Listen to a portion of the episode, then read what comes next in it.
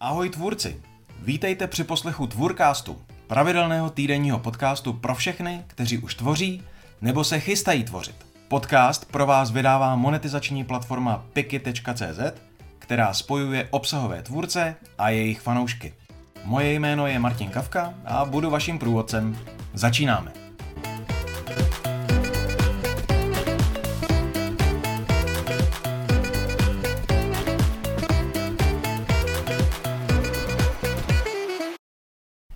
Jak získávat odběratele a budovat publikum.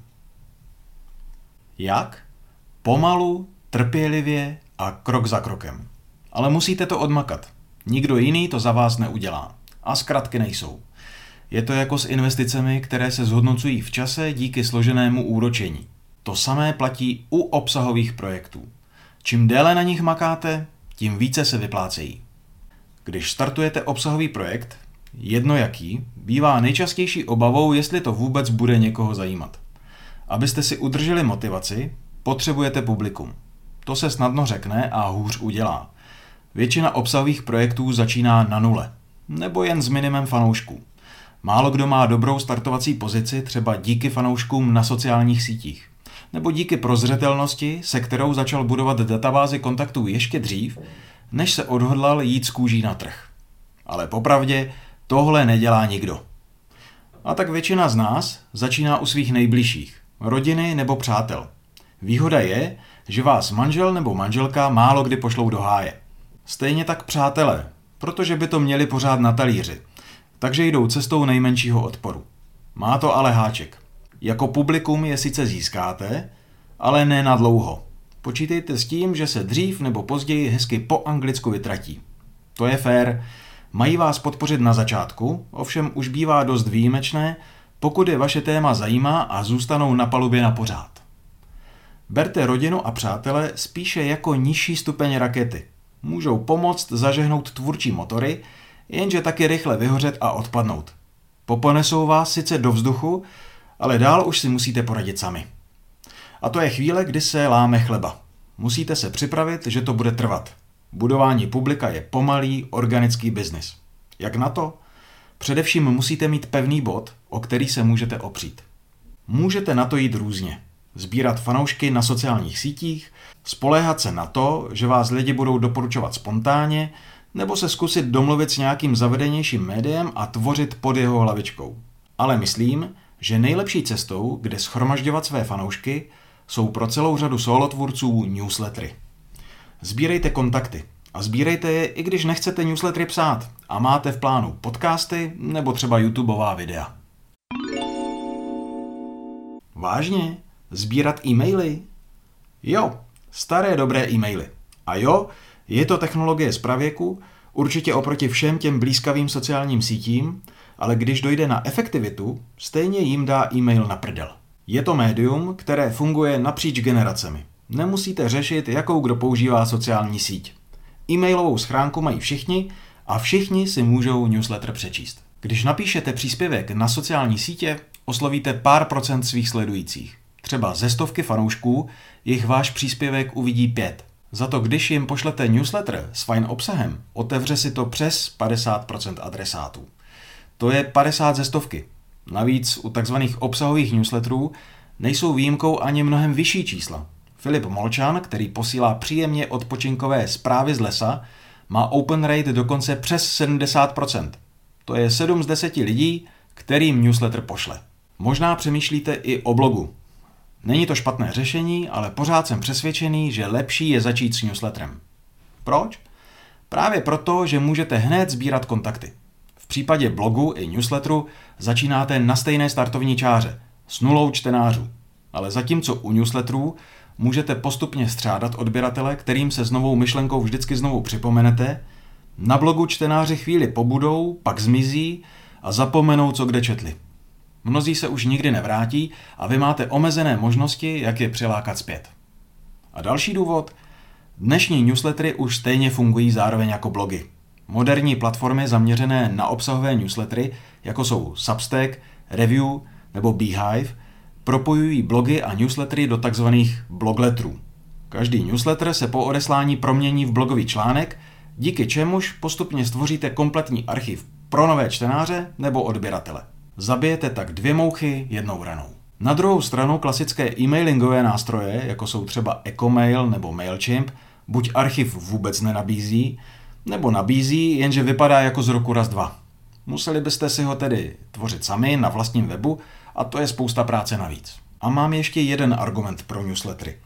Díky zmíněným blogletrovým platformám můžete newsletter očpuntovat o dost rychleji než samotný blog. Všechno zvládnete nastavit a přichystat k první rozesílce v podstatě za pár desítek minut. Řekl bych, že založit blog, alespoň pro nás, technické lamy, zabere trošku víc času, nervů a hrnku kafe.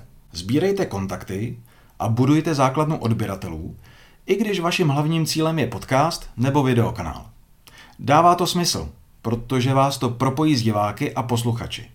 Podcast nebo videa jsou spíš jednosměrka. Když ale budete mít kontakty na fanoušky, můžete očpuntovat obousměrnou konverzaci. Můžete se jich ptát, zapojit je do tvorby pořadu a taky jim dáte do ruky ceněnou hodnotu. Možnost spojit se s oblíbeným tvůrcem a zprostředkovaně nakouknout do zákulisí oblíbeného pořadu. Ale dneska nebude řeč o newsletterech a o tom, jak by měly vypadat. To si povíme někdy příště. Dneska bylo důležité, abyste si vůbec zvykli na myšlenku, že se budete věnovat něčemu tak nudnému, jako je tvorba a budování databáze kontaktů. Pokud jste se teď pustili do googlování, jak na to, dřív nebo později, ale spíš dřív, narazíte na různé typy, které slibují, že vám pomůžou růst databáze hacknout. Chodím po světě už dost dlouho, takže na nejrůznější zkratky moc nevěřím. Vždycky si vzpomenu na sněženky a machry. Pánové, pojedeme s kratkou. Je to sice dál, za to horší cesta. Největší potíž těchto hacků je v tom, že nefungují univerzálně. Jsou vyzobnuté z konkrétních projektů. Můžou vás inspirovat, ale kdyby vždy a všude fungovaly na 100%, tak bychom okolo sebe měli mraky vysmátých tvůrců s naditými databázemi kontaktů. A ty kolem sebe jaksi nemáme, že? To ale neznamená, že neexistují cesty jak na to. Existují, ale bolí. Růst odběratelů se měří v letech, ne dnech, týdnech nebo měsících. Můj oblíbený newsletter je Dance Discovery. Píše ho Kai Brach, který stihl nazbírat už přes 38 tisíc čtenářů. Jenže jak říká Kai, těch 38 tisíc čtenářů se nahromadilo za více než 7 let. To je asi 350 týdnů posílání newsletteru. A já dodávám bezplatného. Jste připraveni vytvořit a poslat 350 bezplatných týdenních newsletterů? Mimochodem, ani tisíce sledujících na sociálních sítích není snadné překlopit na odběratele. Když jsem se bavil s Tomem Herlíkem, který stojí za výborným obsahovým newsletterem Anglofil, řekl mi, že na začátku měl k dispozici pár tisíc svých sledujících na Twitteru. Tomu sice vygenerovalo 300 odběratelů pro první číslo a 500 pro to druhé, rozhodně to však nebylo jednak jedné. Tom ale říká, Newslettery fungují báječně v tom, že když máš určitý počet čtenářů a tvoříš něco, co za to stojí, lidé si to mezi sebou řeknou a šíří to dál. Každý den získávám čtenáře, ani nevím odkud. I když nic nepošlu, i když nic netvítnu. Na druhou stranu platí, že nepotřebujete desítky tisíc odběratelů, aby tvorba obsahu dávala smysl. Často může stačit i mnohem menší základna fanoušků, klidně v řádu několika stovek. Hanka Němečková, která byla u spuštění úspěšného newsletteru Forbes Espresso a později stála i za newslettery na seznam zprávách, říká, nedívala bych se na newslettery prostou optikou čísel odběratelů. Na tom záleží jen do určité míry. Nejdůležitější je, kdo a jak často to čte. Můžete mít třeba jen 600 čtenářů, ale když zacílíte na ty, které chcete, je to výhra. Mít svoji platformu, budovat si na ní jméno a dostávat se prostřednictvím vlastního newsletteru do e-mailových schránek vybraného publika je skvělé. Navíc engagement odběratelů newsletterů je ve srovnání se sociálními sítěmi vynikající. To se vůbec nedá poměřovat. Hanka zmínila engagement, to je přímá interakce odběratelů s tvůrcem. Patří sem například odpovědi na e-maily, kliknutí na odkaz uvedený v e-mailu a podobně. Jenže pořád to má háček. Ani stovky odběratelů nezískáte s prstem v nose. Připomíná to výstup na velehoru v Himalájích. Musíte jít postupně a v každém výškovém táboře se aklimatizovat. Něco jiného je doškrábat se k desítce odběratelů a něco jiného k tisícovce. Jak na to? Prvních deset. Michal David zpívá, že pár přátel stačí mít. To je v podstatě hotový návod na úvodní nábor odběratelů. Tím začněte. Oslovte rodinu, přátele, spolupracovníky. Proměňte je v prvních deset čtenářů. Dost se to podobá startupovému financování FFF, Friends, Family and Fools, tedy přátelé, rodina a blázni. Ale jak už jsem řekl, počítejte, že o většinu z nich cestou přijdete. Prvních 50. Pokračujte v obesílání známých, kolegů, přátel, které by vaše téma mohlo oslovit. Ale zároveň už o sobě dávejte vědět i mimo tuhle bublinu. Napište na své sociální sítě, přibližte, do čeho jste se pustili a proč. Požádejte o zpětnou vazbu. Dělejte to vytrvale, soustředěně, jednou to fakt nestačí. První stovka. Teď už vám stoprocentně došly všichni strýčkové a tetičky. Musíte se poohlednout po nových zdrojích. A ruku v ruce s tím rostou nároky na samotný obsah. Noví odběratelé v databázi už bývají neznámí lidé, kteří vám odpustí mnohem méně než vaši blízcí. Výhoda je, že když máte okolo 50 odběratelů, můžete je požádat, aby se o vás zmínili a pomohli vám zvýšit dosah. Může mezi nimi být někdo, kdo vám otevře dveře k velké komunitě. Derek Thompson v knize Hitmakeri píše o takzvaném temném vysílání, kdy výraznou roli v šíření hitu hraje fanoušek nebo instituce s početným publikem. A pomoct můžou i tzv. lead magnety, kdy výměnou za e-mail nabídnete odběrateli něco navíc. E-booky, checklisty, případové studie, recepty, cokoliv, co může mít pro odběratele nějakou hodnotu. Tady bacha, nikdy nemáte jistotu, že si odběratele jen nestáhnou to, co potřebují a z vaší databáze zmizí. Ale je to součást hry, přijměte ji. První dvě stovky. Tvorba je boj o pozornost. A už jsem říkal, že to jde pomalu? Nejspíš jo. Musíte být trpěliví, to je klíč. A musíte být konzistentní. Když budete tvořit obsah dvě úterý v dubnu a pak v pátek v listopadu, tak se na vás každý vykašle.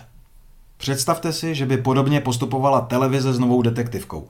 První díl by pustila teď v pondělí, další za tři měsíce a rozuzlení za tři roky. Asi těžko by tím někoho nadchla, že? Lidé mají rádi seriály právě proto, že jsou pravidelné, konzistentní.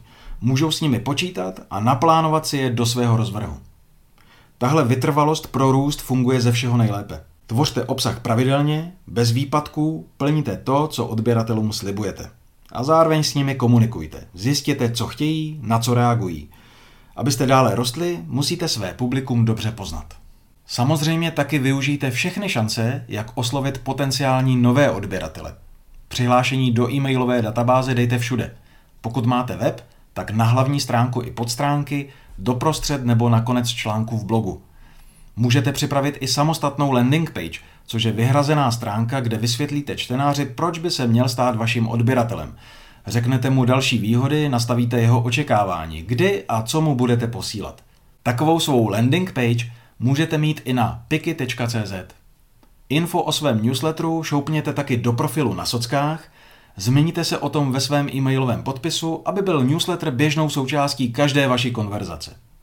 A nezapomeňte se propagovat, protože samo se to neudělá. Publikujte vybrané části newsletterů, krátké šoty z videorozhovorů, výňatky z podcastů. Nejen na sociálních sítích, ale i v různých zájmových nebo profesních fórech a diskuzích. Možná vám je proti srsti říkat světu, že něco vytváříte, že se vám něco povedlo. Měl jsem to podobně. Taky jsem to nějak šolíchal a čekal, až se toho ostatní sami všimnou. Jenže když svou práci neukážete vy, nikdo ji nakonec neuvidí. Výhoda je, že sebepropagace se dělá o líp, když publikujete pravidelně a přinášíte lidem něco užitečného. Čím víc nadšených ohlasů dostanete, tím snažší to pak je. První pětistovka. Okolo téhle hranice často začíná fungovat efekt sněhové koule. Digitální vypravěčka Michelle Loskot mi jednou řekla, když v Česku tvoříš dobrý obsah, do roka si tě lidi všimnou. Takže buďte trpěliví a ono se to rozkřikne. Už jdeme do finále, ale ještě přihodím dvě poznámky. Ta první je, že růst nebývá lineární. Nemůžete si namalovat graf, protáhnout přímku a odhadnout, kolik odběratelů budete mít za rok touhle dobou. Jsou dny nebo týdny, kdy noví lidé v databázi přiskakují doslova před očima. A pak zase dlouho čekáte, až přibude alespoň někdo další. A ta druhá? Nepřežeňte to se vším tím cirkusem okolo.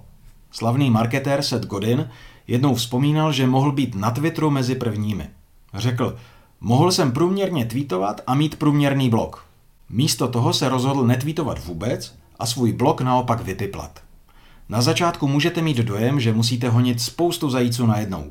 Být na všech sociálních sítích, psát newsletter, točit videa, podcasty, mít osobní web s blogem a dělat bůh ví co ještě. Ne, soustřeďte se na jednoho zajíce, svůj obsah. Ten zbytek je doplněk. Mark Manson, bloger a autor bestselleru Důmyslné umění, jak mít všechno u prdele, v rozhovoru s Johnem Bardosem na Idea Economy radil lidem, kteří chtějí začít budovat své publikum. Uvedl, trvá to roky. První je těžký, druhý není o moc lepší, třetí není o moc lepší než druhý. Pak v určité chvíli narazíte na zlato a vše exponenciálně vzroste. Najednou je pátý rok lepší než první čtyři dohromady. Je to do značné míry postupná kariéra a pak se to zlomí. Tohle za vás fakt nikdo neodmaká. Čím dřív se změníte z konzumenta v tvůrce obsahu, tím dřív máte šanci se do toho bodu zlomu dostat. Nebo jinak, začněte makat. A začněte hned.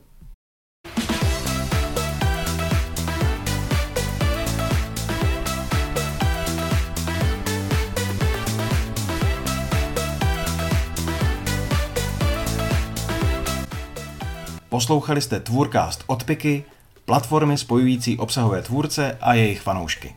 Pokud chcete vědět více, podívejte se na www.piky.cz. Uslyšíme se zase za týden.